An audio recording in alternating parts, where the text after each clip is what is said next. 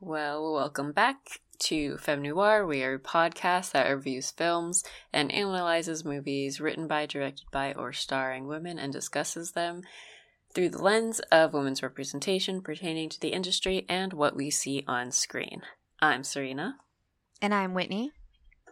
And today we are going to be doing things a little bit different.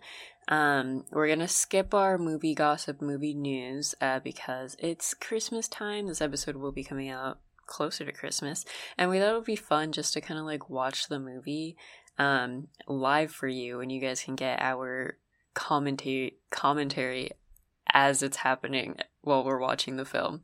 Um, both Whitney and I have seen the movie already. It's one of our favorites. I actually haven't watched it this year yet. I haven't watched it this year either. Perfect. Oh my god, amazing. I love this. okay, First- so we're first both going to be year. watching it the first time of the year. Amazing. We have our spiked um drinks. Mhm. So we'll see how that goes throughout. Um, yeah, and then if you're a patron with us on Patreon, you'll actually be able to watch this video. Congratulations. Um, and you will probably also be able to see the movie as we're watching it with us. Um, if not, you guys should be patrons and head on over to Patreon so that you can get in on this wonderful content because we will be making this a more regular thing in the new year. Um, so yeah, we're gonna be watching The Holiday, and I'm so excited. Like, I think I wanted to talk about this for a while, but as we all know, Vic doesn't really like rom coms or like romance movies. So now that we have Whitney as a host, Mhm. it's like the perfect opportunity because now we get to talk about like rom coms and not have to like fight the fact that we don't like them. Oh, I and I'm not forcing. I'm not like torturing Vic by making her watch by making them Yeah, watch. you instead you torture me by making me watch horror movies, That's true. Yeah. but it's worth it. So, yeah, um, if it means I great. get to watch more rom coms. So, Yeah. More content. hmm All right. So I'm going to go ahead. You know what? I think we should play FMF though. You know? That'd be Yeah. so fun. All right. Yeah, we're totally going to do that. Um but let's get started with the movie. Oh my god, I literally love this movie so much. Did I ever tell you that this movie is the movie that like made me realize that there's like jobs working with like films and movies and in Hollywood that aren't just like being a director or an actor. really, And, like, this was like, Ultimately made me want to like get into film. oh my gosh, that's really cute and adorable. Like this is this is what like opened up, I guess, Hollywood for you. Yeah, and like nobody else cared. Like it's when I first realized that being a screenwriter like was like a thing because the guy, Mhm. the old man, was like a screenwriter and he was talking about it. Like nobody else watched this movie and was like, I learned so much about the Hollywood industry. like Yeah. no one except for me, apparently. Yeah. I what opened up Hollywood for me was I um absolutely loved reading. And for school, I had to read a book that was just so terrible that in 6th grade um, I decided I could write a better book and then proceeded to write a better book. And from there, I'm like, this is amazing. I'm such a good writer at age 11. Um, this is what I want to do with my life. Uh, so I wanted to be a writer.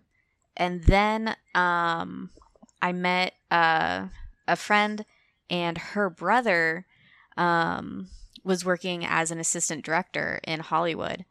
And um, I asked him questions about it, and it just seemed absolutely amazing. I had never had any interest to work in Hollywood, especially because when people talk about Hollywood, it's either acting or directing hmm and I knew I didn't want to be an actor, uh, actress. Um, and I I pretty much knew directing really wasn't a route that I wanted to go either. It just seemed like too much. Um, but then when he heard that I Eli wanted to be, huh? His name is Eli Wallach. Eli. When he okay. texted me earlier and had written that guy's name, but it autocorrected to Pelican Wallach, and I was like, I can't remember this guy's first name for the life of me. You know, phones have really strange autocorrects. Also, Jude Law is so hot. Yes, he is. He's so gorgeous in this movie. He is. Um, but jumping back to my story. yes.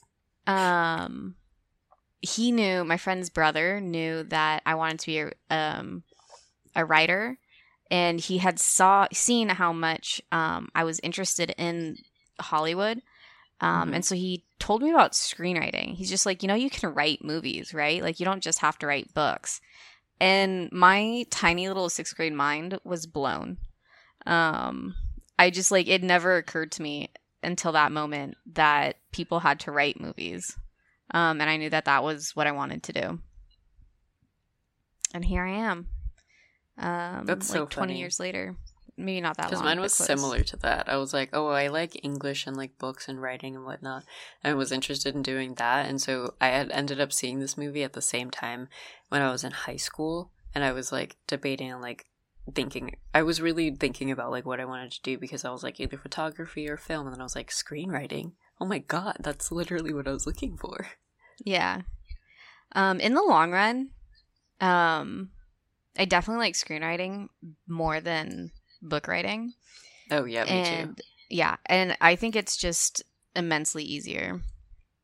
I find it interesting that a lot of people, especially in my screenwriting classes, like they're the kind of writers that have a hard time like cutting things out. Mm-hmm. Whereas I'm like, I hate adding in unnecessary like information.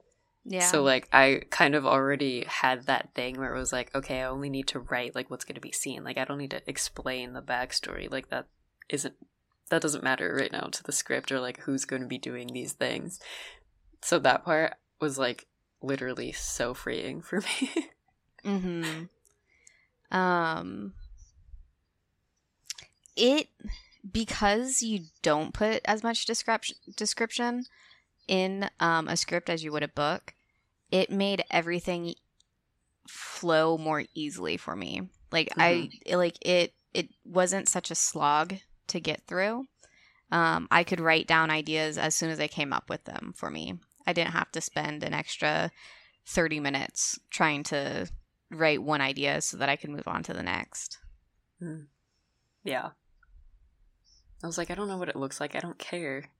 Like, I don't. It doesn't That's not really my job. matter what she's wearing right now. That's not my job. Yeah, I'm just writing it. hmm I'm just writing what happens.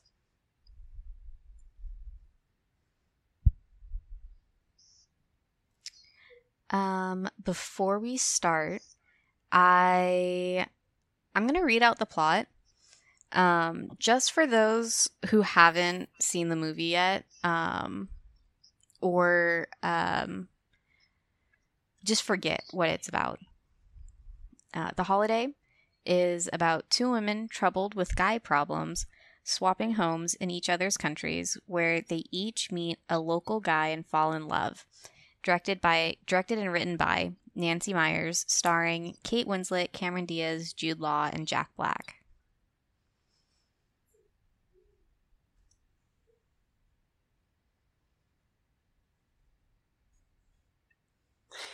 I'm not gonna lie, I feel like that synopsis does this movie a whole injustice. it's That's like yes, straight it's from cute and they have romance, but like literally the things that I remember from this movie, like that I'm like, oh yeah, I love this movie and this is why, have nothing to do with the romance parts at all. Really? yeah, they all have to do with like, like her, uh, specifically Iris when she meets the guy, the old man, and like helps him out. And like learns Ah. like oh all these screenwriting things, and he's like yeah you're like acting like a lead like a like a side character when you're the like when you're the main lead and then he like never says like oh you're a side character you need to be the meet, meet need to be the lead he always just says like he he i'm pretty sure he quite literally says later when they're eating like lunch or something he goes like i know a main a leading lady when i see one and he's just so cute like without being like gross Mhm. like i think i also have this thing with like old men i'm just like ugh i don't like them they Yeah. make me Old white men tend to be very creepy. but like he didn't he was like the first like old person i saw on screen that didn't make me like cringe disgustingly you know hmm But then I also like Jack Black's character just because he like knew all the stuff. But then he's also like, oh my gosh, this old man is literally amazing, and like it's just such a cute little friendship. I hate Jack Black.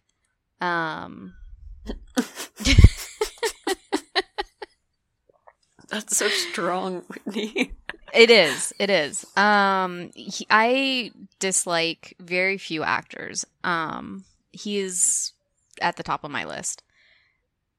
Jack Black. Okay, so I hate Jack Black, but I only like him in three ish movies. And I th- say three ish because, like, I'm counting all of Kung Fu Panda as one. um, you know, like School of Rock School of Rock is the second, and then this is the third. and this one. Yeah. No, he Um, did so good in this movie. This was the first like not comedy role I saw him in ever. Yeah, he uh he does really well in not just comedy roles. Like each of those films has comedy elements to them. Um but they're not like solely comedy. Um and when he gets to to show his range, that's when I like his work. Yeah, yeah. Funnily enough, um, the other another actor, the other okay, I only dislike two other actors. Uh, one is uh, Will Ferrell, and the other is Jim Carrey. And um, That's those are so. All three of these are so controversial. I know it's it's just those are beloved people. I also don't like Jim Carrey that much though. it's their acting style. It's their comedic acting style. When they get to show their range, when um, I get to see them act in more um, dramas or in like a more just dramatic fashion, um, I that's when I appreciate them. That's when I can really see their talent. When they're just doing their comedic acting, they're essentially just playing the same character. It's not so much um, them playing their movie's character, it's them playing themselves playing that character. Hmm. Can we go back to Eli Wallach being an absolute dick? Yeah. Because the scene just happened where he announces his engagement, and she has to write, like Iris has to write the like, the thing about them getting married and for the paper, and I was like, bro, I can't believe that right before that he literally was like hanging out with her and being like, oh my god, you're so sexy, and a Christmas gift for you. He didn't even have a freaking Christmas gift. like, he really showed up empty handed and then said, oh yeah, also. I'm not even gonna tell you that I'm getting engaged to the girl I was cheating on you with, you Yeah. cheating on her with. I don't even know. That's so ass. And she had to find out in front of everybody? Bro. I absolutely love how they introduced Cameron Diaz's character in this movie. absolutely brilliant, in my opinion. Mhm. It, it's definitely one of my favorite character introductions. I quote this scene so often. Which part? So just I don't know why, but some of the things she says, like the way she says them, is so like it just sticks in my head. Oh, this is a scene I quote a lot, where she's like, "I don't think you ever really loved me. In fact, I think you like the idea of you and me together, but I don't think you actually Mm. loved me." I think The like upper balcony on the ground. yeah, ground. I think when she's on the balcony, that that's one of my favorite parts right here. Also, what an interesting thing to give one of your main characters that she can't cry. Mm. Like she's just like emotionally blocked. I don't know if I like that. Like it just it feels like it it's um it's a little like too pick me girl like I'm I'm not like other girls I'm different. Um I love him. The the gardener he's just like watching the Don't tea say it, dude. unfold through his tea spill, yeah. Um I know. I think at first I didn't like it, but then like as I've watched the movie Mhm. more and more, I'm like, I get like she has a pretty good reason for like not having it, but then they also show the whole compilation of her trying to cry. Yeah. And she's like, I literally need to cry and I want to do it so badly, but like I just can't. Which Mhm. like negates the like unemotional, like hard super woman trope thing. The yeah. So the only reason the only reason I don't completely dislike it is because it does fit into her character arc and it does um she does have like a, a type of redemption with it. hmm Yeah, and it very much shows like like they actually do use it for Mhm. to like show her growth and her character's arc too. Yeah. That's another quote that I say. maybe when I stop seeing visions of you two together, maybe I will see your sign.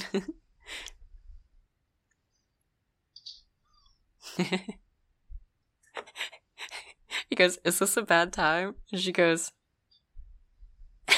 No, what's up? she says, Oh, okay. I like this is also when I Lindsay started paying attention to movie trailers because of this Mhm. movie. Because I was like, that's one of my favorite things about this movie that they do with her character too, is that all of her thoughts and inner like inner dialogue, I guess, that she would have, like either in like external, like saying it or like talking to herself or talking to other people, she has as like just they literally just insert like a movie trailer as her thoughts and have the the trailer voice guy Mhm. narrating what her inner thought process is. Yeah. It, I was like, wait, that's creative. so funny.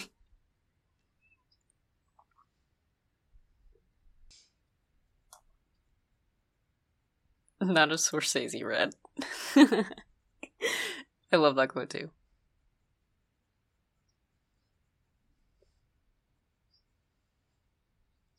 I don't know why the subtitles are so ahead. Oh, it's fine.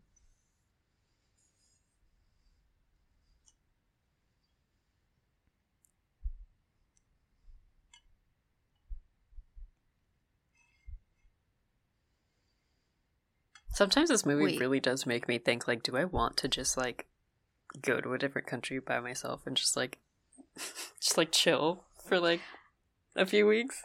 I was so I was just It's writing wonderful. um trivia down in in my book. Um and the trivia is literally that um house swapping is real. Uh the website that they use in this movie is a real website. Um Hmm. and the english police actually had to put out like a um a warning to like tell people not to do it due to the high um percentage of people who um had stuff stolen and were killed. Oh my god. yeah From the specific website? No, I don't think from like this specific website, but from the concept of house swapping. How is it any different than doing like an Airbnb? That was going to be my like next a point VRBO. is that I feel like um Airbnb like this was a major major inspiration for it. I love how she types into Google like quotation vacation spots. Like that's such an old that's such an outdated way to Google something. when you actually use the quotes to make it like I'm looking for these specific words Mm-hmm. and her trying to cry.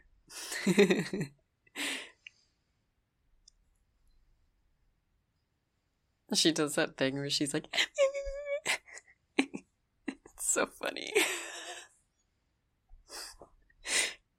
Like the thing that babies do when they like just start breathing really hard before Oh they yeah. cry. Forget babies. Like I do that. Like if I'm stressed out and I don't like I don't want to cry, that's what I'll do to stop from crying. That's how you know if you're like really gr- you're like really gonna cry is when you do Yeah. that. the hitched breath.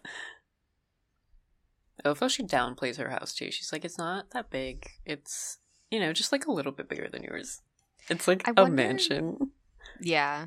I wonder versus a she- cottage. yeah, I wonder why she Cameron Diaz didn't have to put a photo of her place up. Find out what Amanda doesn't have this holiday season. it's perfect. It's literally such a great it's such a great way to just kind of like say, okay, this is the character's internal conflict. like it's so obvious. Mm-hmm. And it's perfect because she works in movie trailers.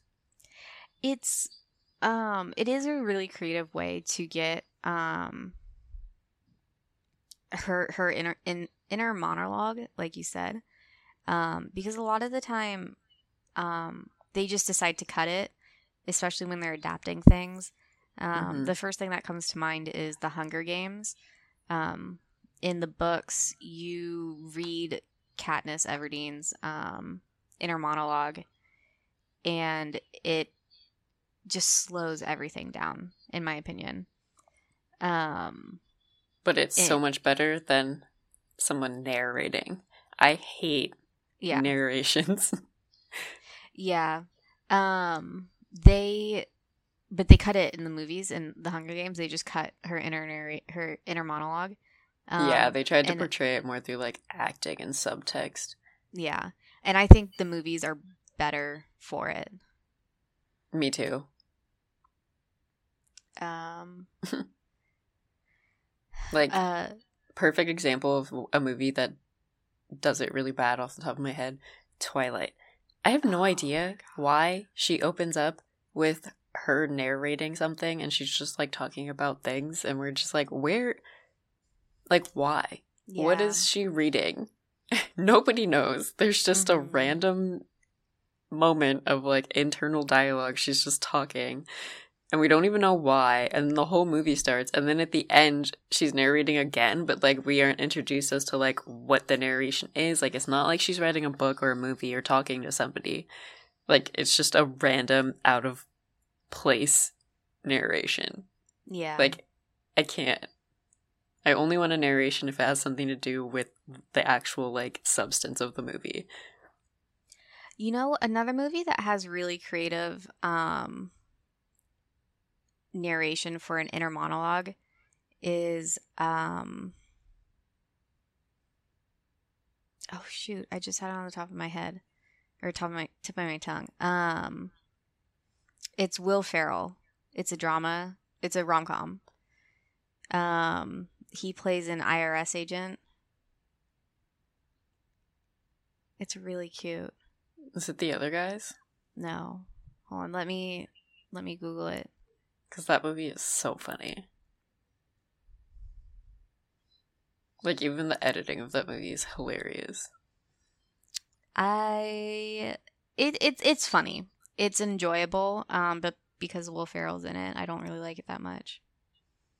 she has a very valid reaction to seeing this tv in this movie in these Mhm. movies She has a very valid reaction to seeing this huge LA mansion. Like if I walked in and they had that like just library of DVDs and like Mhm. a DVD player and a giant TV, that would my reaction would also be over the top excited.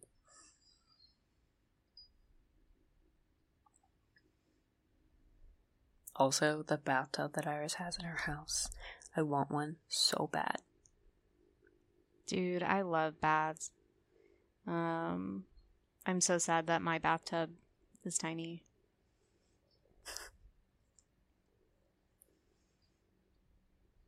I wonder if that was ad libbed. When she sees the dress and the thing. Every time I s- she does that in the scene, and I see it, I'm like, was that an ad lib? Like, was that not supposed to be there? And they're just like, Mm-hmm. we're like, yeah, it's fine if you say that. Um, so the movie I'm thinking of is Stranger Than Fiction. Oh my gosh, Yeah, throwback. yeah. That one is good. Mm-hmm.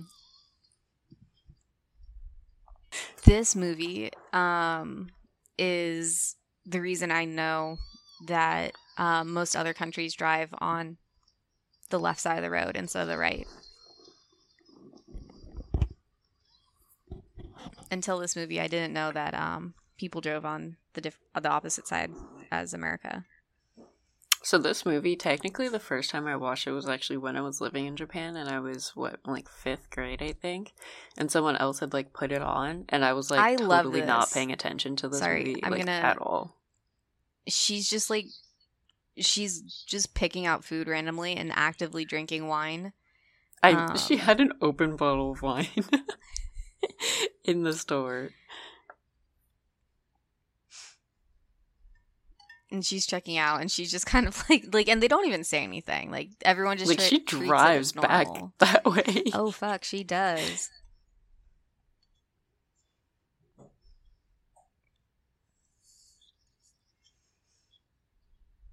Oh yeah, but I never realized that this whole thing she was talking about them driving on the other side of the road because my context for this movie was like so close to when I was living in Japan and like I didn't drive until way after the fact. Like it did not cross my mind at all that that scene was specifically not that she just couldn't drive. Like I just thought she couldn't drive. Um I mean after seeing her mansion, I can understand that. Like I, I literally was just like, no, she can't drive. Like she's just really bad. like and I didn't even realize it was on the opposite side of the road. She even says it, and I was just like, literally, what is she talking about? She's on the right Mhm. side. Like, Yeah, if I if I didn't make the connection myself, I would have just assumed she had like a personal chauffeur or something. I mean, she's already got the mansion. it's true. This this right here, she's she's got her head down and she's pulling her hair in front of her face. Um The way messing with your hair and trying to see how you look with, with bangs is such a pivotal experience to being a woman. Relatable. Yeah. like when you're bored, I'm putting that in my likes column, relatable.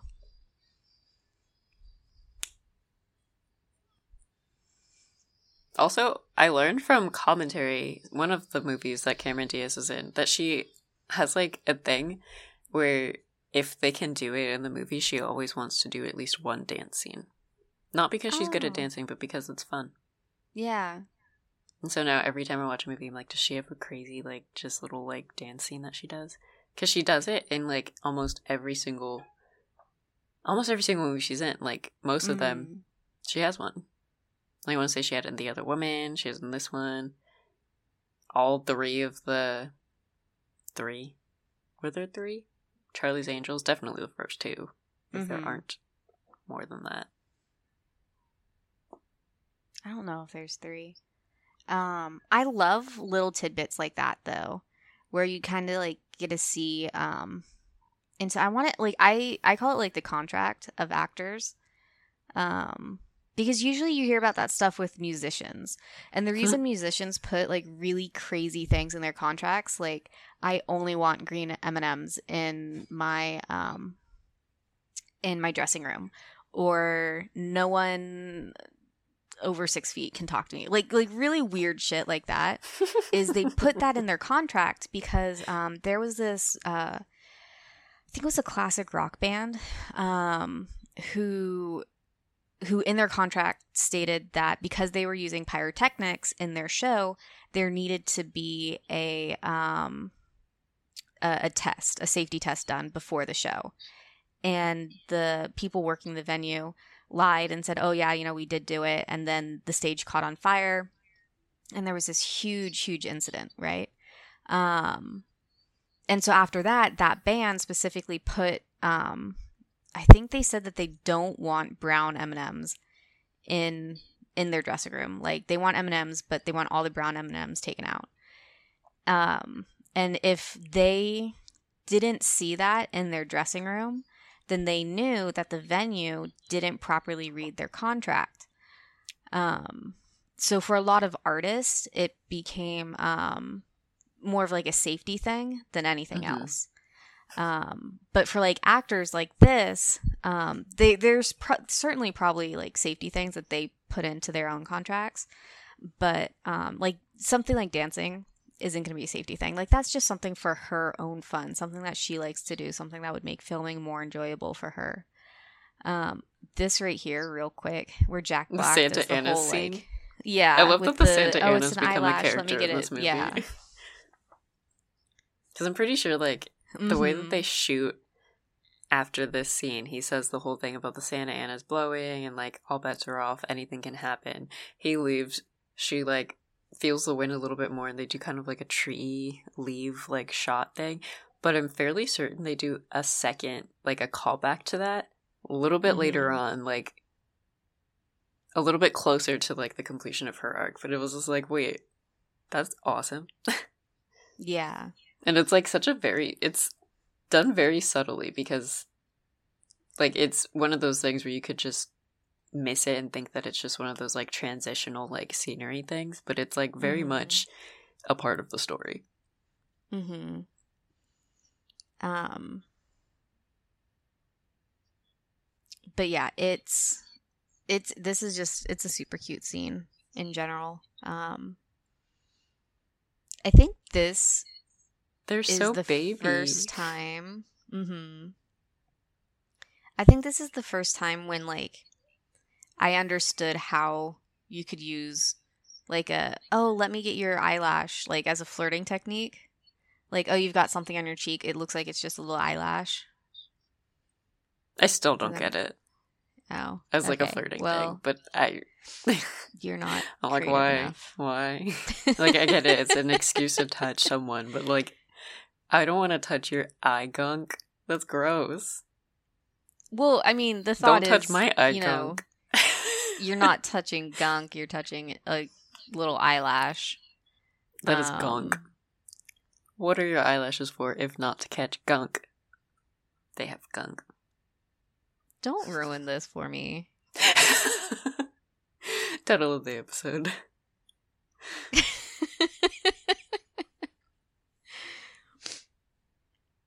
Blackout curtains on every single window. Yes. nice.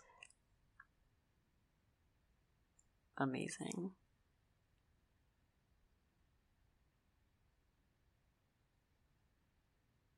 Also, what a great meeting. Hurry up, Mhm. I'm drunk and I have to piss. I'm not your Mhm. sister. Where the fuck is my sister? I'm sorry. I'm about to piss all over this place. Please just let me in. Okay. Where is my sister? Who are you? they i mean it's it's a re- reoccurring theme um in this uh in this movie the meet cutes the meeting the introduction Yeah, the of meet cute. characters mm-hmm. God, he's so pretty. I literally cannot. And like, I still think he's hot. Like, what he looks like now. he so current day he is um still very handsome i like younger him better though Well, I mean, who doesn't? I don't know. Some there are some actors I like better as they've aged. Um, Steve Carell is one of them. When he's gray, he looks less goofy. he looks a little bit more like an actual human being. Yeah, yeah. He was in. Um, he just did a a show that I really liked. Um, and that I recommend. It's called The Patient. Oh, yeah, you're telling me about that. Yeah. Um I actually listened uh to a, a different movie podcast that was talking about it. And they said it's the most Jewish show on TV. Um and I actually agree. Not because it's like overtly Jewish, um where a lot of like Christmas movies are very Christian. Um it just it has um it just it mentions Judaism and um, connects kind of like what he's going through with um, Jews in World War II. And this is making it sound very, very depressing. And while it's not a comedy by any means, it is a drama thriller, like psychological thriller. It's um, about Steve Carell as a therapist is kidnapped by a serial killer who wants to get better. And um, he's using um, Steve Carell as his therapist so that he can become While better also keeping him hostage. while also keeping him hostage. And just the constant threat of will he get better? Will he kill me? What's going to happen? What about my family? Um it's a very it's a very good show.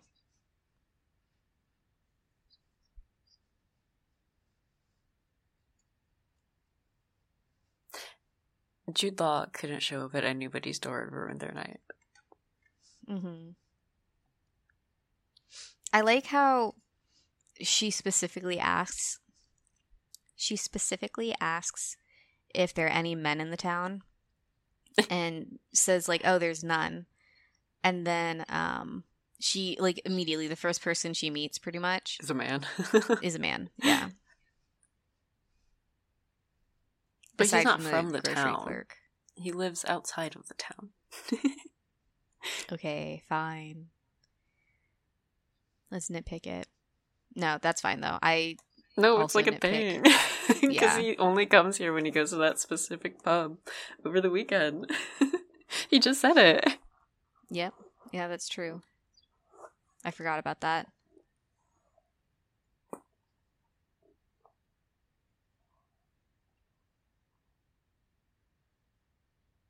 I wish they had shown us more wine drunk Cameron Diaz. because wine drunk hits you different than drunk drunk. It does. and I don't know why. I'm assuming something in the wine. I love everything about this scene. Like it's so cute, except for when she, when he's like, "Close your eyes," and he like kisses her eyelids. Like I, why, why are we doing this? I do. I don't get the appeal. Like, what on earth would possess anybody just to do that? like, that's so fucking weird. When you accidentally accidentally kiss someone goodnight.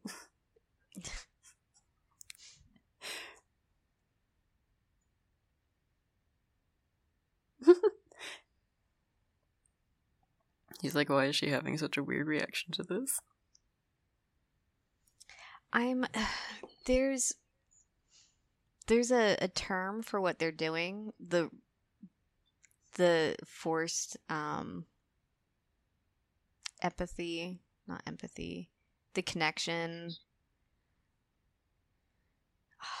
I just forget what it's called.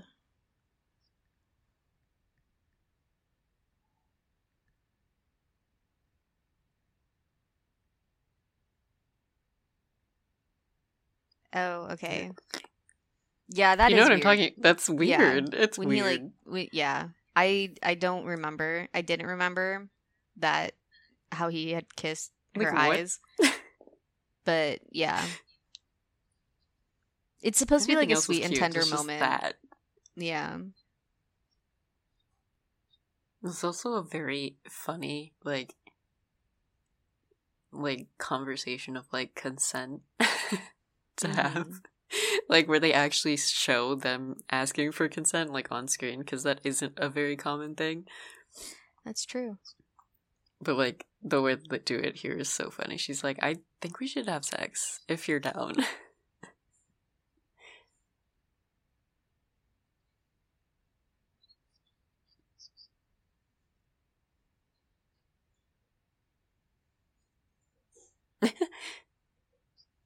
she's very um open and upfront about Mhm. everything that she wants which Yeah. um is which is also kind of um uncommon because usually they try to like it's more of like a oh she wears her heart on her sleeve type of deal where it where usually the female character is like open about it but they still have to be like subtle and coy and shy um Yeah, But either Cameron they like really isn't. want it, but they have no experience, or they like have no experience, but they're like faking like the super Mhm. strong, like unemotional like thing. yeah They But just like here- don't talk about this at all. Yeah, but here Cameron Diaz, like right off the bat, she's like, "Oh, this is weird. This is awkward. Let's do it anyways." let's let's lean in. Mm-hmm.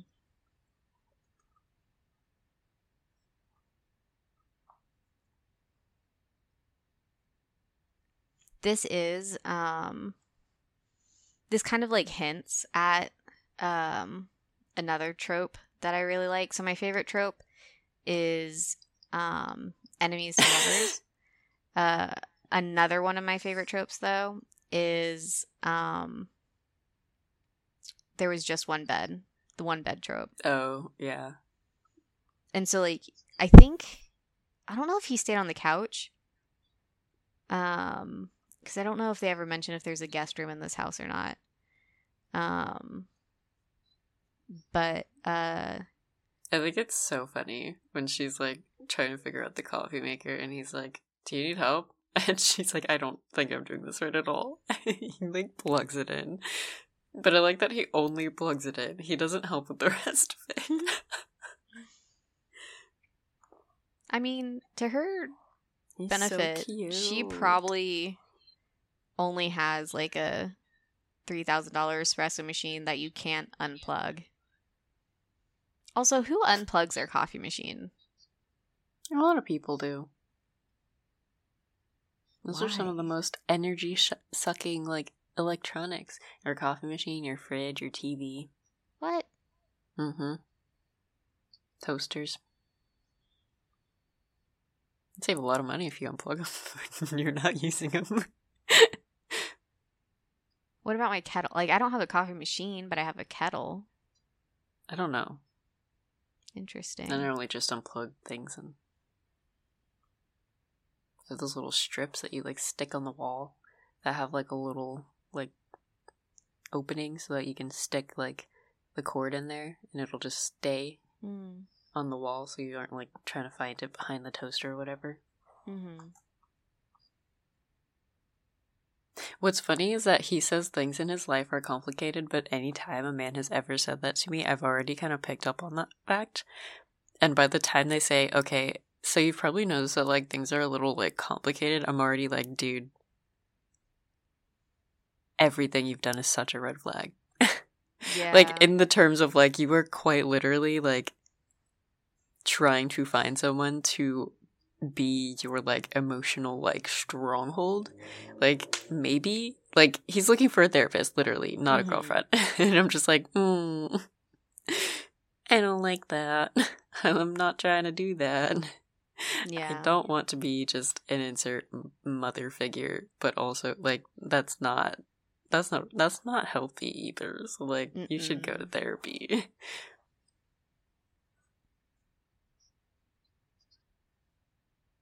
but when he says it in this movie, he's not saying it like that. He's just like, yeah, there's just like a lot of factors to dating me. Which is a fair conversation to have. Feel like I've never been to a real pub. Like I've been to like American pubs, but is a pub just like like is that actually a place you can go for dinner? Yeah. Like they have real food? Yeah. Um, So I mean, I've those, only like been pub nut things. There's just Yeah. like cashews in a bowl. no in um in Europe. It's a bit more a bit more common. I mean, they're definitely going to be like smaller pubs where it's really pretty much drinks. Um, but there are some pubs uh where it's it's kind of um like I don't want to call it like a fast food restaurant. Um, but you can go in, you This can get one. drinks, you can get like very cheap. the scene at the airport Mm. where she has the like should I go or should I stay? Because that was a pretty interesting interaction, and they do it through the movie trailer. Is like, oh my god, it's done so well. Mm-hmm. Sorry, continue about the nuts. Oh, I mean that was pretty much it. Just Okay. um there there are some that are pretty much just drinks. There's some um where you can get food, but it's like it's it's, you know, fish and chips. Um maybe like a sausage. It's not like the music, real. the music in the music in this movie is so good. Like, I will always say that the soundtrack is great, but like even the stuff that isn't necessarily like orchestral or like score is Mhm. amazing. Like it's just such a great song choices. I'll put that down for the likes column. Jasper's a dick.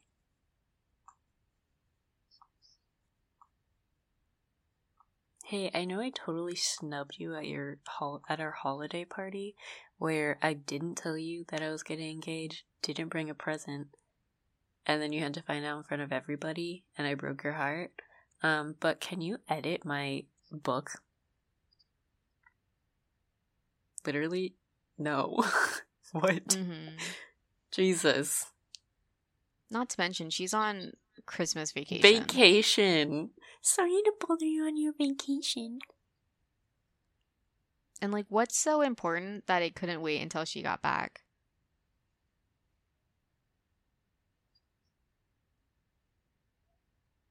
And then he just starts talking about her, like, being sexy. Like, seriously? Mm-hmm. Like, mans, that's not what you called. Don't tell me what to do. he says, have some fun. I will not.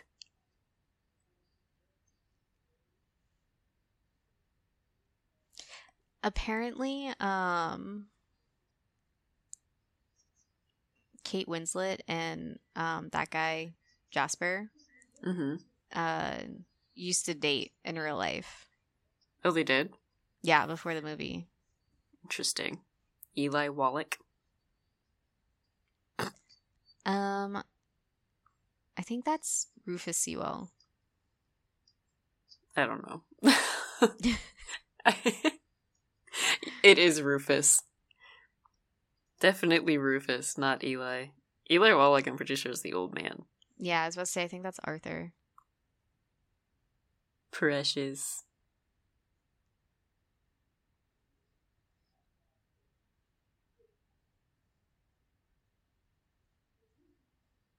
There we go. Eli Wallach. He's so precious. Mm-hmm.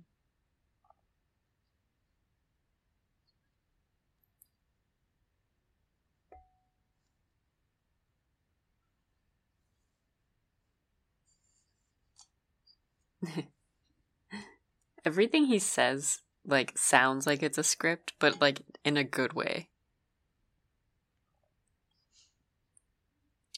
Like, I think it's cool that he speaks in a way that sounds, like, lyrical and, like, just, like, really good old movie style dialogue. That's how he talks. Mhm. which is great because he was like a screenwriter for those and it's just so nice that he like speaks like that like you can kind of tell that it's not how regular people speak and nobody else in the movie talks like that but i well, like when i say he talks like it's a script i mean that like the best way possible not in like you can obviously tell there's an actor that is given lines and these lines don't work kind of a thing like i just Mhm. love how he talks every time i listen to this movie watch this movie He, yeah. So on set while filming, he turned ninety years old.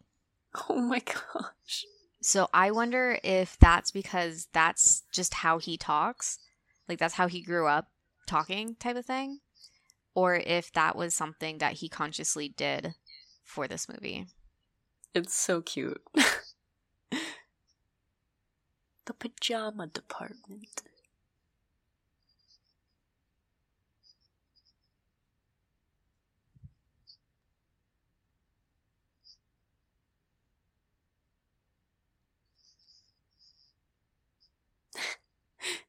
like that line right there, he says they look Mhm. at each other and that's the meet cute.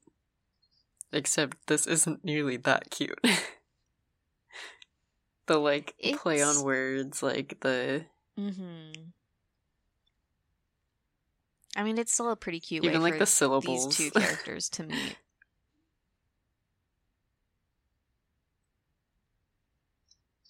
like the way he answers everything too. Like she says, like, and she, he goes like, "Do you know where I live?" And she goes, "I believe I do." He goes, "Well, that makes one of us." like, that's such a timely way to say something. Mm-hmm. I like his little um coat rack or hat rack. Because I feel like he is the type of old man to have these cute little hats. My dad was just talking about getting a hat tree to hang your like coats and hats on. My dad actually just got uh, a coat rack for his hats.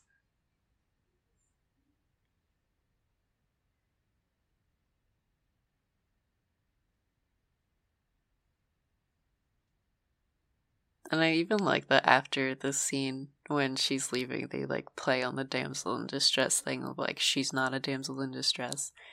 Mm-hmm. That's not how this is. friendship like yeah. comes. Yeah, he says like, "Thanks for rescuing me."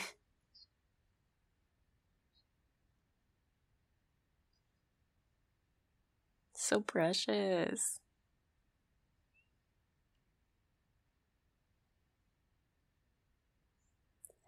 I like that even though they're supposed to be like like contrasts. That's not the right Mm. word that I'm looking for, but Foils? essentially Iris and oh god, what's Cameron Diaz's character's name? I just forgot. Cameron Diaz. Cameron Diaz and Kate Winslet, their characters in this movie are supposed maybe foils. They're supposed to be each other's like foils. Mhm. I think it's interesting that they're both very proactive. Like neither one of them has the issue of like not like making the first move if that makes sense. Mhm. Cuz like even in this situation she's like, "Oh, that guy needs help. Let me go do that. Let me just go to another country. Let me just ask him if he wants to have dinner with me because I'm new here." They may do it in different styles, but that's still very proactive, especially for like a female character in a movie. Because I feel like most of the time when it comes to like movies that happen around the holidays and stuff, and I'm finding less and less as we continue to grow as a world. But a lot of things that happen with like female protagonists is that they will end up in situations because of just external factors happening to their character and not due to the decisions their character makes. I also think it's cool because, like, even though they are foils for each other, Kate Winslet and Cameron Diaz's character, like, they both do experience, like, the romance and the love, but it is, like, a different type of love and romance. Like, obviously, mm-hmm. Cameron Diaz has the more, like, sexual relationship that turns into the romantic relationship, whereas Kate Winslet and, um, Jack Black have the, like, friendship to romantic. Friends to Mhm. romantic attraction Friends to lovers. pipeline, Mhm. but like it isn't inherently sexual. Like it's just strictly It's due to like more wholesome. personalities and yeah. their beings. I guess it's less physical, more intellectual. I guess I don't know. Mm-hmm. That makes sense. Which I relate with being asexual. like I have to have all of that before Mm-hmm. I'm sexually attracted to you.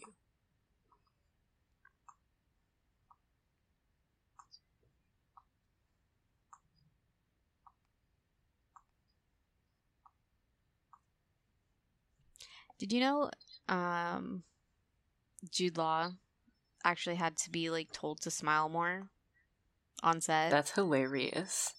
mm-hmm. Sorry, For he just like he yeah, he just laughed. And I feel like we've done nothing but see him smile. But apparently That's so female set- gazy of her to be like, "Can you smile more?" Well, it, apparently just like in between takes, he was just so um solemn. Uh, like that was just kind of like that's just who like he his is. resting face was just kind of Yeah. sad. he does have Mhm. like a sad face.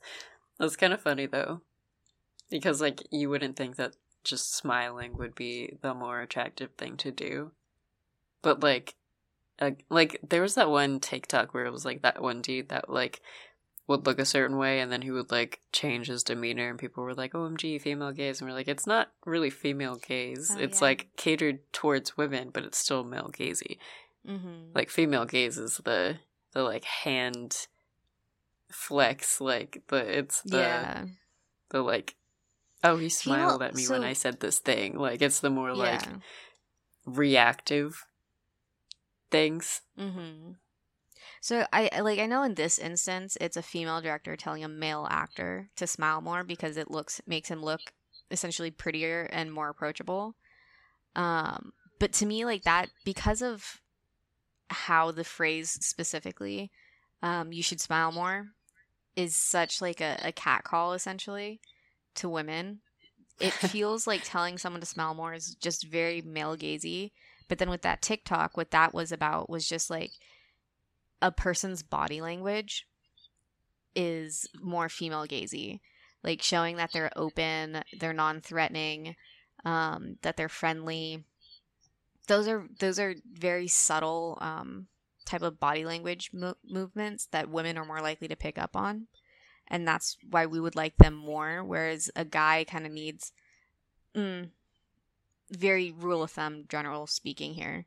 Um, men tend to like that that just very open um, The, like, signal of like- yeah this is like this person's approachable because they're smiling type of thing. Yeah, I always find it so funny because, like, oh my gosh, someone, I was talking to someone about, like, basically, like, when you go to, like, when you go out, like, with your friends and you're like, oh, yeah, like, some people are always like, oh, I want, like, the girl to make the first move, or, like, I want the guy to make the first move, or, like, I'm completely oblivious. I would never know you're, like, making a move, like, kind of a Mhm. thing. And this one guy was like, I think it's so weird when like girls come up to me because I feel like every time they hit on me, they hit on me like how I would a girl. And I was like, so they're hitting on you like how they get hit on? And he was like, yeah. And like, it's so odd. Like, that's weird. And I was like, is it weird? And I was like, they're only doing what they know. yeah Which is why I was like, yeah, it's a male gazy way to like present yourself because if men are coming at you and that's how they expect you to f- like that's what they expect Mhm. They for think you to like find it- attractive, you could so. only assume yeah that that is what they find attractive because they're doing it. Mm-hmm. Whereas that's not the case. It's a performance mm-hmm. because they're actually trying to show other men that they can get a girl. mm-hmm. like none of the like flirtatious things that any dude is doing when he goes to pick up a girl in a bar like all of the things he physically does with his body and like motions those are things that he's doing because other men told him to do it and he's doing it as performance to show off his masculinity not to you the girl to every other man in the room Mm-hmm. Well, I mean, it it goes back to um, you know, the golden rule: treat others as you want them to treat you. Um, and it's just kind of like, if you don't like it, then why do you think the girl likes it? Like, if it's weird for you, it's definitely weird for the girl. like huh, interesting it was like when i was watching i think uh I was, it was my friend diego and i brought it up because i was like that's so funny because we were watching he had watched the movie hard candy and basically the like character is like a struggle between this guy and this girl and the girl's younger and she's like oh this guy's been like grooming me and like he wants to have sex with me and like he's basically trying to like take advantage of like an underage girl Mm-hmm. and so she like picks up on that and then it's like, okay, well I'm gonna trap him and like teach him a lesson where she's gonna like cut off his balls or something. Very graphic, I know. And he's like, Man, it was Mhm. so graphic that like like oh god, like I I, I just couldn't. It's like you like I'm watching it, like it's almost like I can feel it, like I can see everything on the screen and I was like so like what they do to every woman in any regular horror movie and i was like i don't know i feel like i'm just desensitized because everything we have is where women are being brutalized on screen. So like the one time you see a man being brutalized on screen, it's like shocking. And I was like, that's Mhm. interesting. I never would have thought that like guys didn't also feel disgusting when women are being stabbed on screen. like, oh, you don't feel like, ugh, ouch, that had to hurt. That that's not there. That empathy connection's not there. Interesting. Another reason why representation matters. they did um they did a study and it's been such a long time since I've read it but they they found a link between um I forget if it was like how much skin a woman was showing or like how drunk they were, but there was some type of qualifier for the man where like if this happened then um it caused the man to view a woman not as a person but like as an object. Um and i, I like i want to i want to say it was like how much skin a woman was showing like the more skin they were showing, the more likely the man was to to think that they were an object and not a person. And it's not something where it was just like, oh, you know, rate this one from 10. They actually had these men in um like CT CAT scan machines and they were Yeah, no, they monitoring physically- their brain activities. Yeah. they physically Um, do not see you as a, a human being. Like it's Mhm. crazy. I know what you're talking about. I've I've read the same one. It's insane. Or like they quite literally the parts of their brain that like light up when they're thinking of when they Mhm. see certain women in certain situations is like your like regular object permanence like there's no empathetic connection or like sympathetic connection at all like none of Mhm. that lights up and it's crazy Yeah. yeah. So to an extent, men just really can't empathize. Not once again, not all men, but a majority of men just can't empathize with Hashtag women when they see them being brutalized like that on on screen It's because at that point they're just objects. They're not people. like it's insane to me that like Mhm. like when people say the patriarchy doesn't exist and then you're just like okay but then this is like a literal study that there's like scientific fact to this mm-hmm. and there's like it doesn't exist it's like it's a construct and it's like it's a construct that's been in place for so long and has been so heavily like catered to and upheld that it's literally changing your brain chemistry that's crazy Mhm. If if I'm able to find that article, um I'll try to post it on Discord. mm. as an Definitely. incentive for our followers to um, follow us on Patreon, follow us and donate to Patreon so that they can get access to that Discord. And honestly, a fascinating article. this is the callback this is the scene when he's leaving the hanukkah party with the Santa Ana. with the Mhm. Santa Anas. He says like don't blow away. She says Mhm. don't blow away. But then she looks up and it's like the trees and that's like the literal turning point of the movie. Quite literally because this is when she has her third movie trailer, I believe, Mhm. narrative that changes. It's the turning point. It's so good. I can't believe people just shut up at other people's houses in this day and age. That's crazy. I would never. The one time a man can say that he's daddy and it's not disgusting. so we get the iconic scene Mr. Napkin Head. Honestly, That was improvised.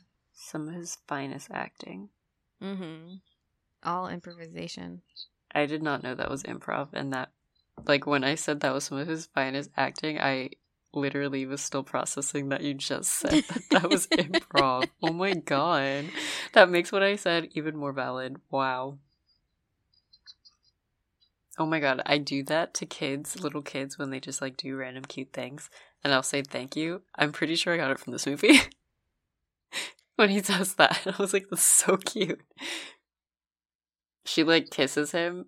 He's like, oh, thank you for that. And she goes, you're welcome, and like walks away. I've literally had a kid do that to me once.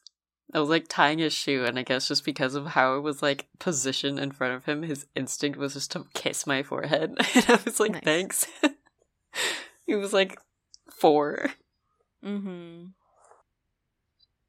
I like how she just Cameron Diaz takes it all in stride. The um the- Amanda, Jesus Christ. Why have I I like have not been able to process her character's name. I think because like she's just Cameron Diaz. Like although she's not like she does like I know a very probably good what she's job. not like in real life, but yeah. Mhm. Yeah, she does a very good job acting. Um it's not so much like uh it's Cameron Diaz playing a character. Like in the movie she very much is the character, but at the same Mhm. time, you know, there's still a part of you who They're like indistinguishable Yeah. from her. yeah. You're not remembering Amanda as the character. You're, remem- Mhm. you're remembering Cameron Diaz as the Yeah. character. Do they ever mention what happened to the mom? I forget. She died. Ah. That should be obvious because let's he said be he's a widower. Oh. or well, I guess so. She walks into the door and she goes, "Tell me real fast, are you married?" And then the kids come in and she's like, "Okay, well, I can't just like ask them that." So she spells divorce. She mouth spells divorce, divorced, and he spells widower. When she calls you out for wanting to date after saying it was complicated.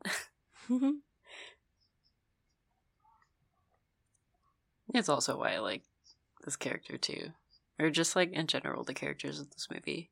It's like they're not Yeah. dumb and they don't like just take like they don't just take what they're given. Like even Iris Mhm. as she's dealing with Jasper and all of the things is like, You have pages for me? Like why are you talking about my bikini? Like, oh, you don't have the present on you right now, of course. hmm Like she's aware that she's Mhm. being dumb. yeah. which is why it's so frustrating for her and for everyone else because like we also like when we do that we know Mm-hmm. we're like why did i do that Mhm. immediately after I like the thing that I like about Jude Law in this movie is it feels like it's one of the more realistic um ways to show how like what it is like being a single parent and trying to date. Um most of the time it's just it's kind of they use it as like this plot twist or like a surprise and then the other person has to be like, "Oh, do I really like this person or not?" Mm-hmm. and they use it like as a way to force a decision. Um, but with these two in this movie, it doesn't feel like it's it's rushed. Like he lays it out, he explains himself in a way that a lot of the other movies don't. Um, and then she kind of gets time to to think about it. Like it's not Yeah. really a, a a snap decision for her. well yeah and i like that that's kind of part of the whole dynamic too is that everything's complicated we'll just figure it out as we go like Mhm. we don't have to know Mm-hmm.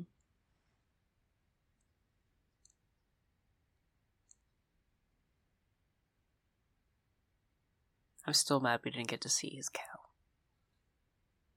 he says i sew and i have a cow like where's the Mhm. cow i want to see it They would have had to get an animal handler for that. Actually, no, they probably already have one because um, Ka- Kate Winslet's dog. i forgot about that dog Yeah, I, I, think love they that did Kate too. Winslet's character makes friends with literally every single person mm-hmm. in LA that she like meets. Yeah. So cute. I like that everything he says about the movie industry is still accurate.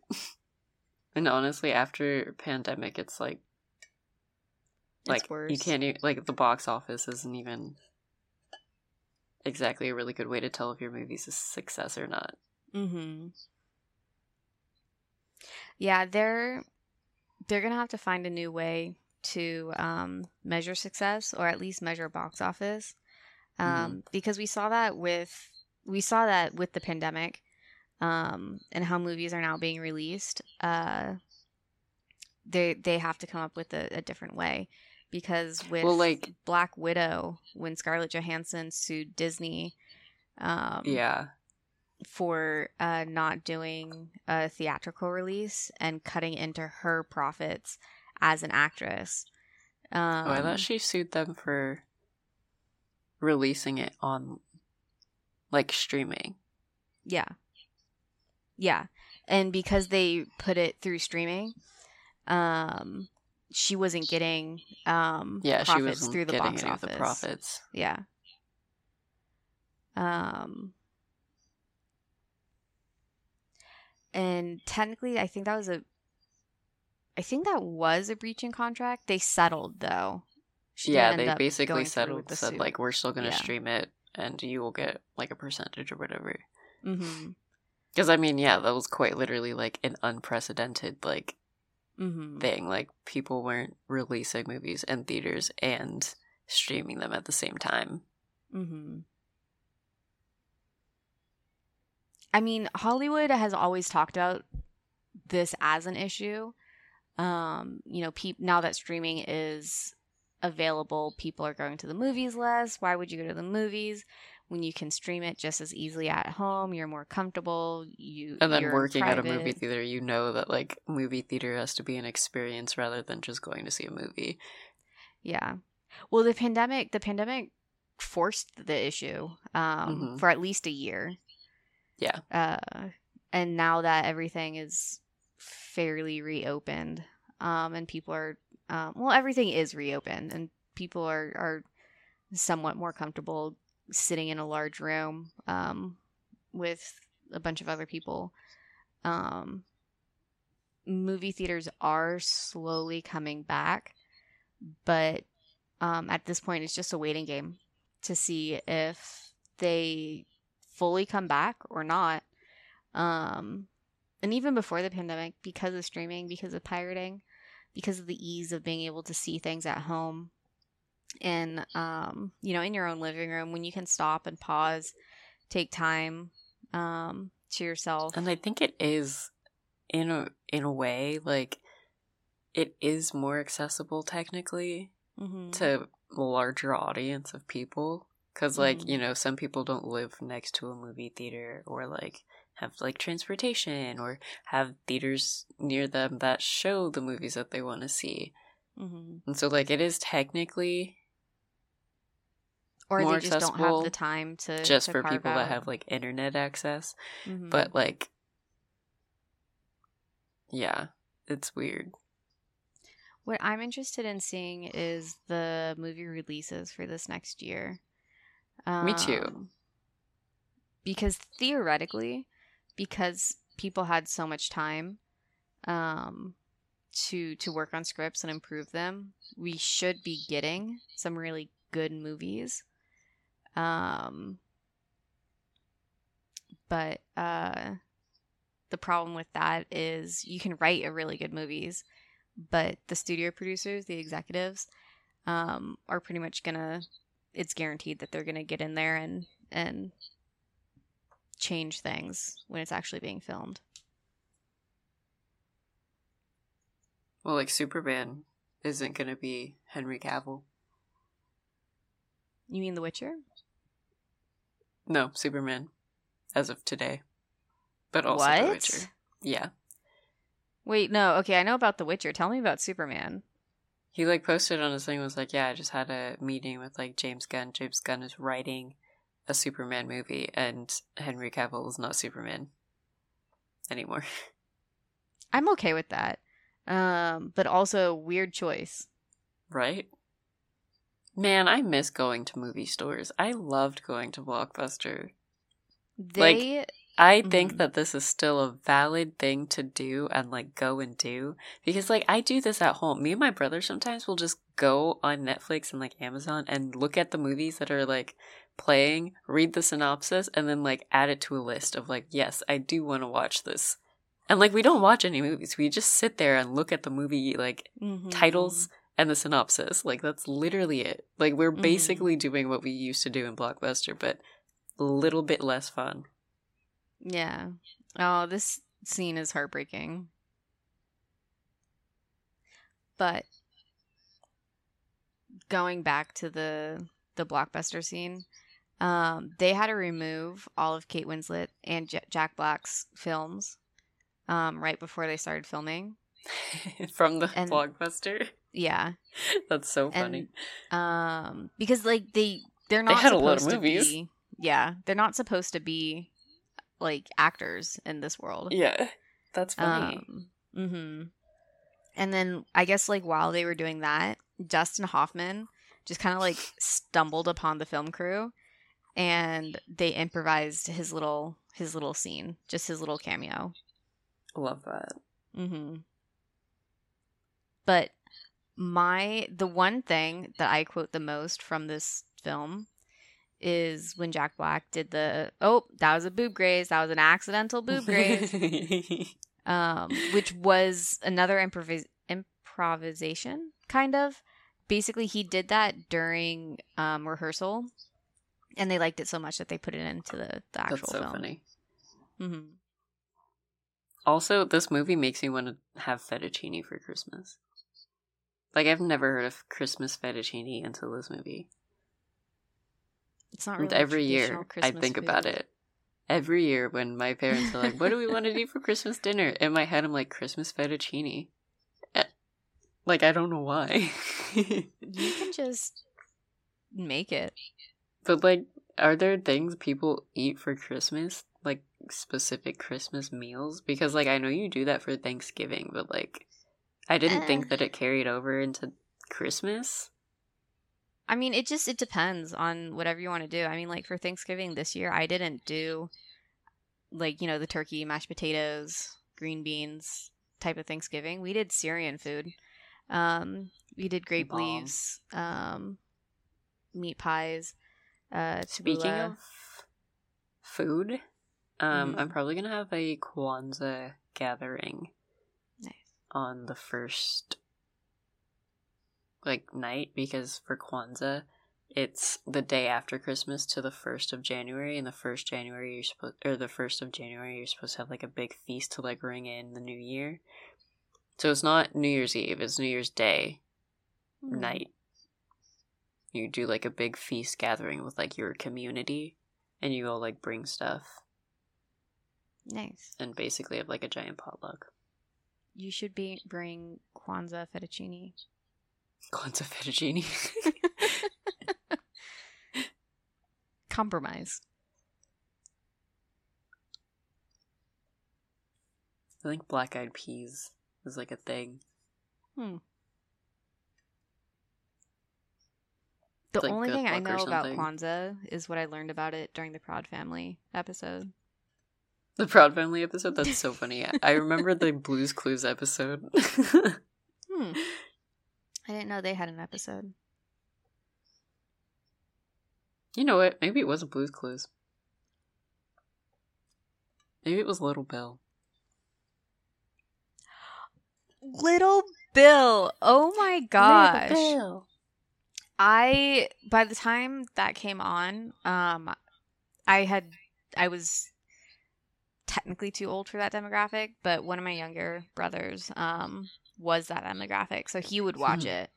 And you know, because we had like one TV, we you know, one person got to pick what everyone else watched. Um so I didn't watch a lot of Little Bill, but um I think I liked it a lot more than I probably should have because it was a good show. And it was cute. Mm-hmm. I like miss that like paper animation thing that was f- big back then. Mm-hmm. They did with like Blues Clues, like the felt textures. Mhm. Loved it. I love that in the random montage Mm. before you get to the end of the film when they're just kind of like going through all the characters. Cameron Diaz's character is still trying to cry.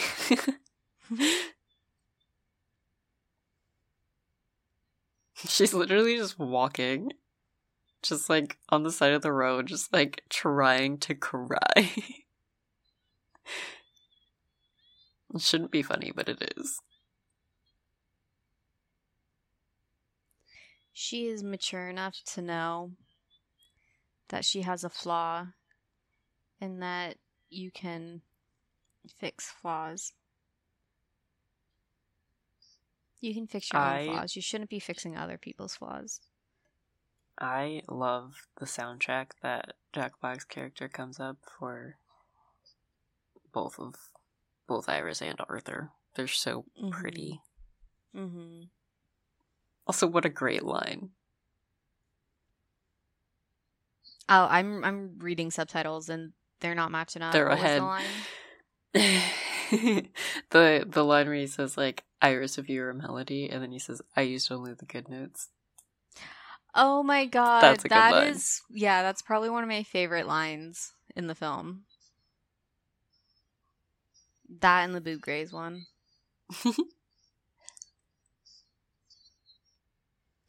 Oh my gosh. They don't have that blanket T. Or not T, L. Basically like um Jude Law and Cameron Diaz just uh had sex and instead of Cameron Diaz having the blanket cover like her whole body and Jude Law just having Oh. it, um on his lower half. They both just have it like belly button down. yeah. But she's wearing a bra. yeah. I mean, they still got to keep it PG 13. But it makes it more of a tease for him, I guess. Mm. Like he's more exposed on screen. Mm-hmm. The way that the the like conversation they're having when they're trying to figure out like how they would make it work is literally what goes through my head every time I meet someone. I'm just like, well, guess I can't do it. And I'm like, Mhm. every time I watch this movie, I feel called out. Like I will just like logic my way into not being in a relationship. like I just I mean, I feel like it is a healthy way to approach it because you know they're not in some aspects, in- yes. Yeah, and- well, but if you're yeah. thinking instead of living, Yeah. then you're never gonna grow. So mm-hmm. there's that. Boo. Did you hear that? What? Something behind me just like fell. Oh?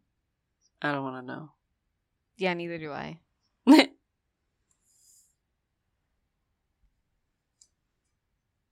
Maybe the idea of it's more exciting than it might actually be. Yikes. Literally every time. I'll like go on a date and I'll be like, this was good. And then I'll have that thought and I'm like, hmm, do I actually or am I just. And then. For one moment, I thought you were still talking about the thing that had fallen behind me. Oh my gosh. I'm just like, that's deep. but then I realized you were quoting the movie. That's I'm like, that's still deep. hysterical. yeah.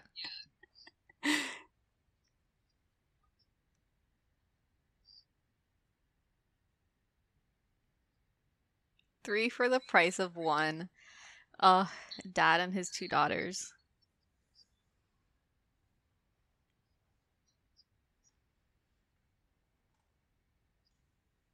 I know. I love that he has this monologue instead of her. I feel like Mhm. generally in movies that the roles are reversed.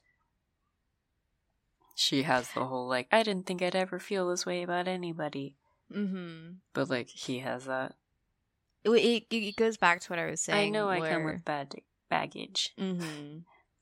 It shows just one of the more realistic um, interpretations of what it's like being a single parent, you know, and having to put yourself out there when dating, and where it's Mhm. not just you; it's you know your kid or kids too, Yeah, and, I it's think his just. hmm his representation is pretty decent, considering that most of the time when we're talking about on-screen representation, Mm-hmm. men that are single fathers and have children are generally like like portrayed as like to be pitied or like Mhm. they can't do the same things that like the mom used to do like they're not good at Mhm. it they aren't prepared for it whereas like you don't see any of that in this film like he's the parent he does the parent things which includes like cooking and feeding the kid and like cleaning up after them and doing their hair and Mhm.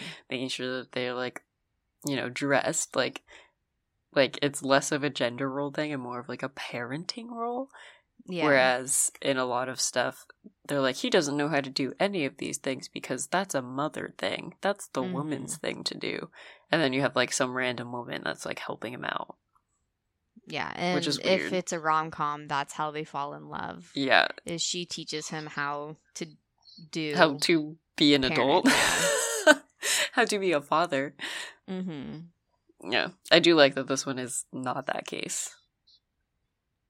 I'm not gonna lie, the part where he's like, I have to get down to this area, like in LA, and then back to this place on time, and he's like freaking out because he's like not sure if he's gonna be able to do it, is so real.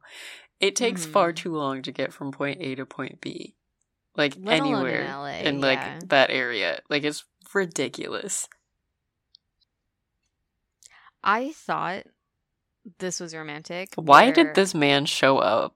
Yeah, I, I like. I used to think that that Like, was romantic Dude. because, like, you know, it's it's you're chasing after the one who got away type of thing, where like he came to his senses and realized his mistake, I hate Um, I hate this guy. Yeah. Well, and they play into that. yeah. Yeah.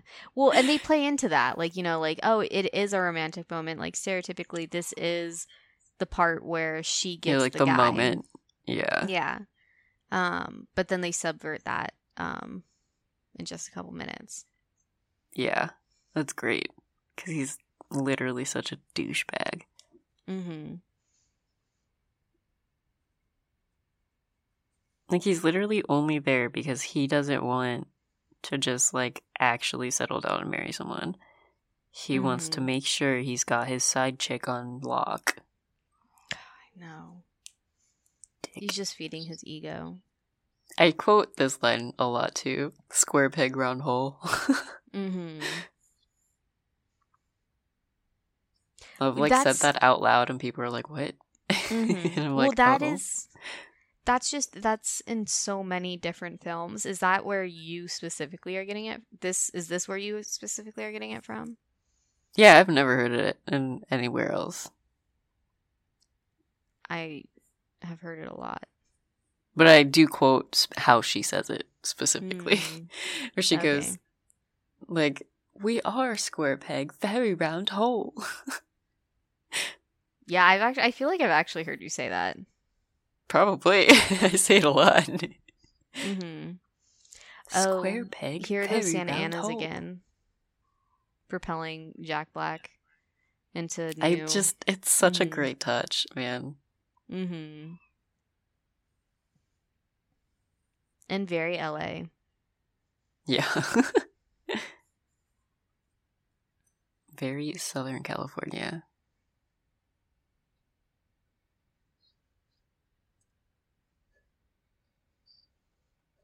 I love that she has that moment of like, wait, what? like, what are you doing here? Why are you here? Yeah. he just like Um, doesn't even answer any of the questions she asks. No, because he's a jerk. He said, You're still engaged. and she's like, Are you serious? Here we go. Here's the line I love. she goes, Wait, I need to turn the lights on. Mm-hmm. Get rid of this romantic lighting. very square peg, very round hole. Shine light on the situation. You've never treated me right.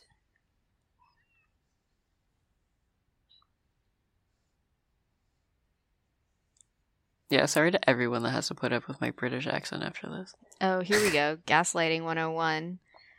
Um, you made it seem like my fault. You made it seem like the misunderstanding was um, something that I'd done.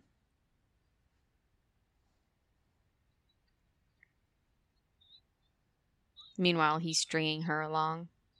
Yes. Yes, it does entitle you to say, girl, say it. This twisted, toxic thing between us is finally finished. That's such a good line.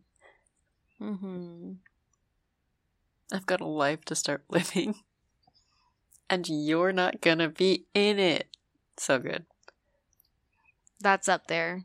Um, in my top favorite quotes for this movie. There's like far too many good lines in this film. Mm-hmm. It is very quotable. For me, though, what I my think that I've got is movie- something slightly resembling gumption. Snaps. Mhm. Um, my top quotable movie is Mean Girls. Ten things I hate about you. Ooh, shit. Actually, oh, I legitimately no. thought that's what It's you were going to say. I'm sad Yeah. you didn't say no, that. well, Ten Things I Hate About You is my favorite movie. It's my all-time favorite movie. Um, so I think it's just natural that I quote it all the time. Um, That is a very quotable movie, though. it is. And we also need to do an episode on it. We shall. Maybe we'll live watch that one too. I love that. Arthur's so precious. He got her a corsage. Mm-hmm. I think because of this, so right here, she's like, I love corny. I need more corny in my life. I could use a little bit of corny in my life. Mm-hmm. He says that's a good line. I'm like, that's the least best line of this whole movie. No, it's not. That that is that's one of um that's also on my list of uh favorite quotes. Um nah, but I think a it's like be- line. Okay, fine. I'm not going to finish my thought then.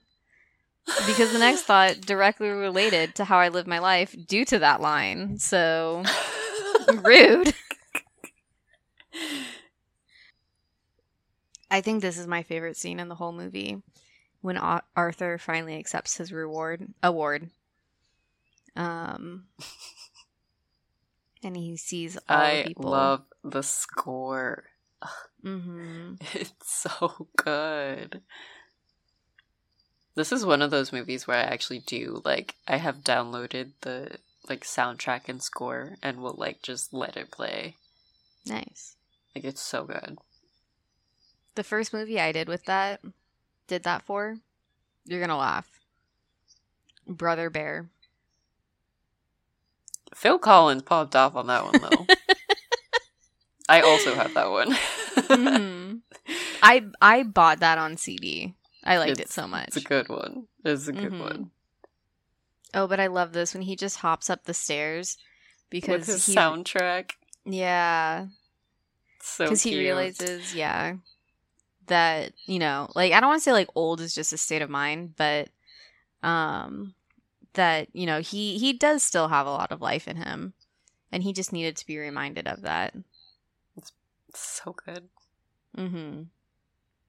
Which is typically another female character arc in movies. hmm Is you know, a woman can like has such potential to do so much, but just doesn't know it until she's reminded of the fact. so he he takes on that the damsel in distress, the um highly Really does. potential character. They're like, I'll help you utilizing get prepared for this Mhm. thing. Mm-hmm. You should do it. I'm gonna get you out of your shell. But while she's doing it, she isn't being the manic pixie dream girl. Mm-hmm. Mm-hmm. Which, if you want to see Kate Winslet do manic pixie dream girl, then um, watch Eternal Sunshine of the Spotless Mind with similarly disliked character or not character actor Jim Carrey. Yeah. not as charming as Jack Black in this one. True. Honestly, when she comes back and he's in his sister's house just sobbing, Mm-hmm. he looks so pitiful, but like in an adorable way. He's a very broody actor. He's so sad. but that is like a, a certain thing he does very well because I remember seeing him do it in um in a Captain Marvel. He like Mm. there's like one scene where he like has this face and like that's that's that face that he does. Mm-hmm. I can't describe it any other way. Sorry. Yeah. I don't know if you noticed it. Yeah. I don't know if you noticed it, but when they kissed, like Cameron Diaz was like holding on. Like she was grabbing his neck. Like when she took her Oh, hand she's away, like tiny. she you saw her hand imprint on his neck. I just noticed that for the first time. Like Oh his neck God. changed colors because of her grip. Was it his grip? Was it her grip? Is it the fact that it could be cold? Ow, no. I so I think it's this scene. I don't know if it's this scene or if it was that first scene when she's walking to um the the cottage. Um but the snow that was falling was real snow. It was coincidental. Um and they they just used it to um wow. make it just super aesthetic um and cute. I like that she gets the running montage scene Mm Mhm. Where she gets to like dramatically run and be like, "No, I do love you. We should try this." Like very much in the role that a man would normally play. But I do think that it's funny because she's also the one that had the flight to catch, so like there isn't really a reason to run. Other than she just wants it to start really like as soon as possible. And I think she Yeah. says that. But it is funny to me that like she's the one that had the deadline that would have been like, oh, we have to go. But Mhm. she sprints the literal opposite direction. Here we go, the completion of her character arc. Now that she knows how to cry, she's no longer emotionally blocked. The omniscient narrator voice. Welcome back. Mm-hmm. Running montage in the snow and heels. Yeah, right. There's some people that have like a really annoying like movie run. Cameron Diaz is not one of those people. she has such a cute run. Mm-hmm. She does. Um, and I like when she like stops to take a breath and then continues, but she has to move her arms even harder. mm-hmm. That's so relatable. I so it's instances like this here because, like you said, like she's running in heels in snow. It's movie moments like this where um I well I'm not great at it. I'm not terrible. Uh, learned how to run in heels. Yeah, I have also. Mainly because of the theater. yeah, yeah. Uh, part part of it was necessity. Part of it was I wanted to be. Um, you like train yourself. You're like, I want to do this. yeah. Part of it was just. oh my god, he murdered. looks so sad. Look how how Mhm. sad he looks. We love a sad boy. I want him bawling. I'm kidding. oh my god. okay, so the subtitles, because they're ahead of the actual movie, all it said was, "It sounds perfect" as he's bawling and wiping tears away. he cries so pretty. mm-hmm. Like it's upsetting. I do like that we get to see all of the characters together for the Mm-hmm. the end. Um, well, it's nice to to not have to worry about, you know, because I like I love seeing consequences, um, which sounds, you know, like very negative connotation in this aspect. Uh, in that aspect, just like oh, you know, like what are the consequences? But the consequences in this movie of like oh, you know, what happens with their relationship, like what happens where they go on a vacation to to get over their love, but they end up falling in love, is that, you know, they stay in love, but they also become friends with each other and Mhm. um you know, that that has to have a better word than consequences. I just can't figure out Result?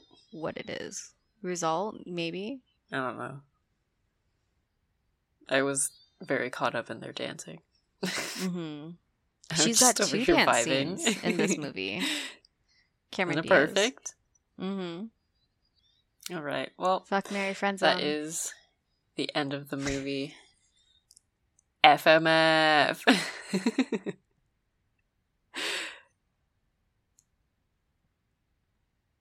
Who would you do? Who wants to go first? Who's the third person? yeah, I mean, like obviously Jude Law, Not Jack Arthur. Black. Mm-hmm. so Jasper probably Okay. Oh well, then that makes it does it. easy. Does it? Maybe okay, because like I want to say, just fuck Jasper, right? Because you know, one done, get him out of there. Never I have to see him again. on that one. Um, and then okay, despite what I said earlier about Jack Black, I would probably marry him because in this movie, when you get to see all aspects of him and not just his weird comedic side, he's just very wholesome, and I really like that. Um, I would and then totally set you up with him because I would marry Jude Law's character. perfect because I'm friend zoning him. Amazing. Amazing. We can be besties. Bestie couples. We Couple can be. Amanda and Iris in this movie. I'm down. 100%. Screw Jasper. Mm-hmm. Literally. him. I like that. I like that. That works. Mhm. That's that's a good one. Happy ending for both of us. Yay. Yeah. All right. Sorry, we like had to play that one, even though this isn't like a traditional episode. It's just like, come Mhm. on, you can't not. It's a good staple. It is. It's too much fun. Um, I think that that's going to be it for this episode today. Thanks for hanging out with us. Um, hope you guys enjoyed it and let us know if you guys want more. Uh, before we go, we are going to shout out our VIP patrons, Susan Johnson and Kwa- Kwana Coleman. Thank you guys so much for being VIPs. And thank you to all of our patrons who support us on Patreon. Again, if you would like to also show your support, you can head over to Patreon, um, where you get exclusive content, early releases, and a lot of other fun community stuff like access to our Discord, uh, where we watch movies sometimes and talk about them, and yeah, just hang out and have some fun. Um, so yeah, think that is all that I have for you. Whitney, do you have anything? Uh, just a little thing. I mean, we always love to hear from you guys. Um, we're constantly changing and evolving, evolving, and um, trying to figure out what works best for you guys. If you like this style of episode, um, let us know. Tell us. Um, we can possibly do more of this. If you don't like the episode, tell us that too. This might just be something that we do um, on Discord. It might be something that we do more often, depending on what you guys like, what you don't like. Any type of interaction um, from you guys helps us improve the show. Um, Mhm. Even from simple things as just letting us know what movies you want us to review, what you're looking for more. Yes, Of, that is a perk um, also that you get yeah. as a patron. Mm-hmm. You get to personally request a movie for us to do an episode on, like a whole Yeah. episode. Yeah, so let us know. Um, join our Patreon and help us um, improve as best we can.